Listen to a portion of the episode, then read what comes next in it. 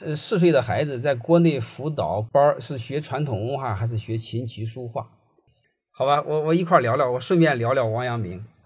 呃，下面你们自己悟。如果我要是你，我有一个四岁的孩子，我就天天带他疯玩，热爱大自然，天天带他玩。这是第一个。第二个，琴棋书画他自己挑，爱学哪一个学哪一个。如果不学都不学，他爱学就学，不爱学就不学，就这么简单。我儿子大概就给他报过两个班，报了一个篮球班，嗯，报了一个钢琴班。钢琴班是家教到家里学的那种。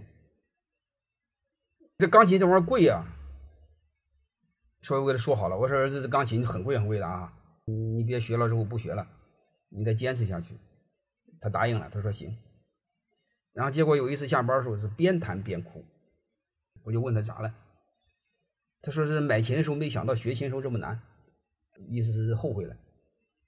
我说那哪行呢？答应了就得坚持下来啊，反正就是边弹钢边哭，啊后来就不学了，不学就不学了，好吧？呃，就类似这些东西，类似这些东西你们明白就好了。我要是你，我就给你这么观点，玩儿。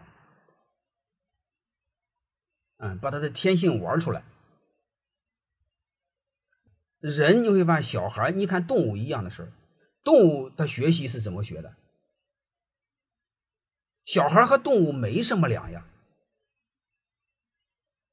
所以你就带他体验大自然，啊，就是你能尽可能带他热爱大自然，爬山、摸下海、摸鱼，什么什么下河摸鱼，就类似干这些事就好了，好吧？不管男孩子女孩子就干这事，这是第一个。